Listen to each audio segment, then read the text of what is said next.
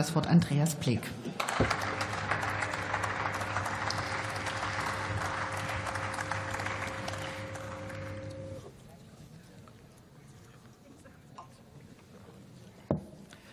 Werte Frau Präsidentin, werte Kolleginnen und Kollegen, werter Herr Kollege Träger, ich bin ja bei der SPD durchaus ein Repertoire an Ahnungslosigkeit gewohnt.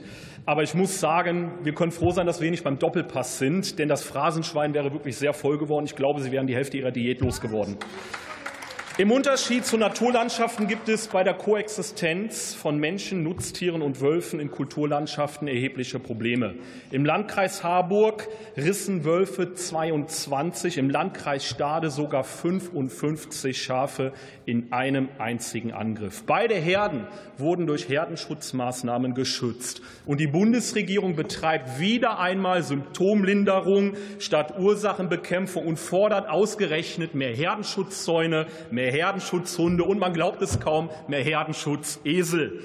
Der Volksmund fragt doch glatt, welcher Esel kommt eigentlich auf solche Forderungen?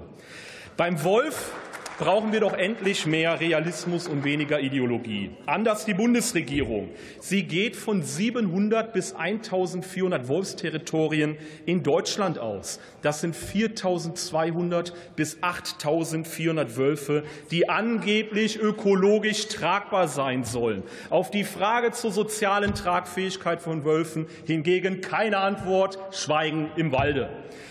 Der Grundsatz einer verantwortungsvollen Wolfspolitik lautet doch, so viele Wölfe wie für die Gewährleistung der genetischen Vielfalt nötig und so wenige wie für die Gewährleistung der Koexistenz möglich. Mit einem Wolfsbestandsmanagement können Artenschutz und Nutztierhaltung zusammengebracht werden.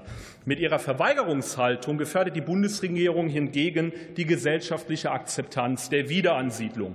Denn diese hängt an einem seidenen Faden. Brandenburg und Niedersachsen gehören mittlerweile zu den Regionen mit der höchsten Wolfsdichte der Welt. Kein Tag vergeht, ohne dass Spaziergänger und Radfahrer verfolgt oder Nutztiere gerissen werden. Eltern haben Angst um ihre Kinder, Tierhalter um ihre Tiere. Und das finde ich nicht lustig, werte Kolleginnen und Kollegen von den Grünen. Die unverantwortliche Wolfs Politik von Rot und Grün ist auch Ausdruck einer Arroganz und Ignoranz gegenüber den Bürgern. Sie verteuern Benzin und Diesel, bekämpfen den Verbrenner, verbieten die Gas- und Ölheizung, verspargeln den ländlichen Raum mit Windrädern und zerstören die konventionelle Landwirtschaft.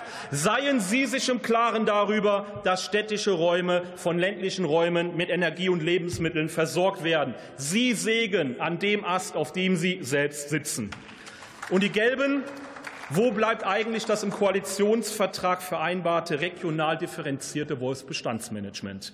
In dieser Frage ist die FDP, um im Wortbild zu bleiben, leider das Schaf im Wolfspelz. Das Ausplündern der Autofahrer und das Schikanieren von Vermietern und Mietern ist der FDP im Moment offenbar wichtiger. Und vielleicht spekuliert die Ampel ja auch darauf, dass der Bürger nach der Einführung des Kiffergesetzes ihre Kriegserklärung erst gar nicht mehr bemerkt. Es ist und bleibt ein Trauerspiel, wie im Deutschen Bundestag mit dem existenziellen Thema Wolf umgegangen wird. In der letzten Wahlperiode waren Sie noch schlauer von der FDP. Da haben Sie nämlich einen Antrag zum Wolfsbestandsmanagement gestellt. In dieser Wahlperiode die Union. Und beide Fraktionen haben es geschafft, trotz gleicher Forderungen gegenseitig ihre Anträge abzulehnen. So viel zur Schizophrenie beider Fraktionen. Einig waren sie sich natürlich, den gleichlautenden Antrag der AfD abzulehnen. Da waren sie sich immerhin einig. Aber das beweist ja eben auch, dass Ihnen das Schicksal der Nutztierhalter nicht so wichtig ist, wie Sie es behaupten. Sie haben heute die Möglichkeit, mit einer Sofortabstimmung und mit einer Zustimmung in der Sache hier endlich über ihren Schatten zu springen und das Wolfsbestandsmanagement zu ermöglichen. Dafür gibt es eine parlamentarische Mehrheit, und an der Alternative für Deutschland wird es nicht scheitern. Denn im Unterschied zu Ihnen stimmen wir richtigen und wichtigen Anträgen unabhängig davon zu, wer Antragsteller ist. Das ist Politik im Interesse unseres Landes und unserer Bürger. Vielen Dank. Und für Bündnis 90 Die Grünen hat das Wort Karl Beer.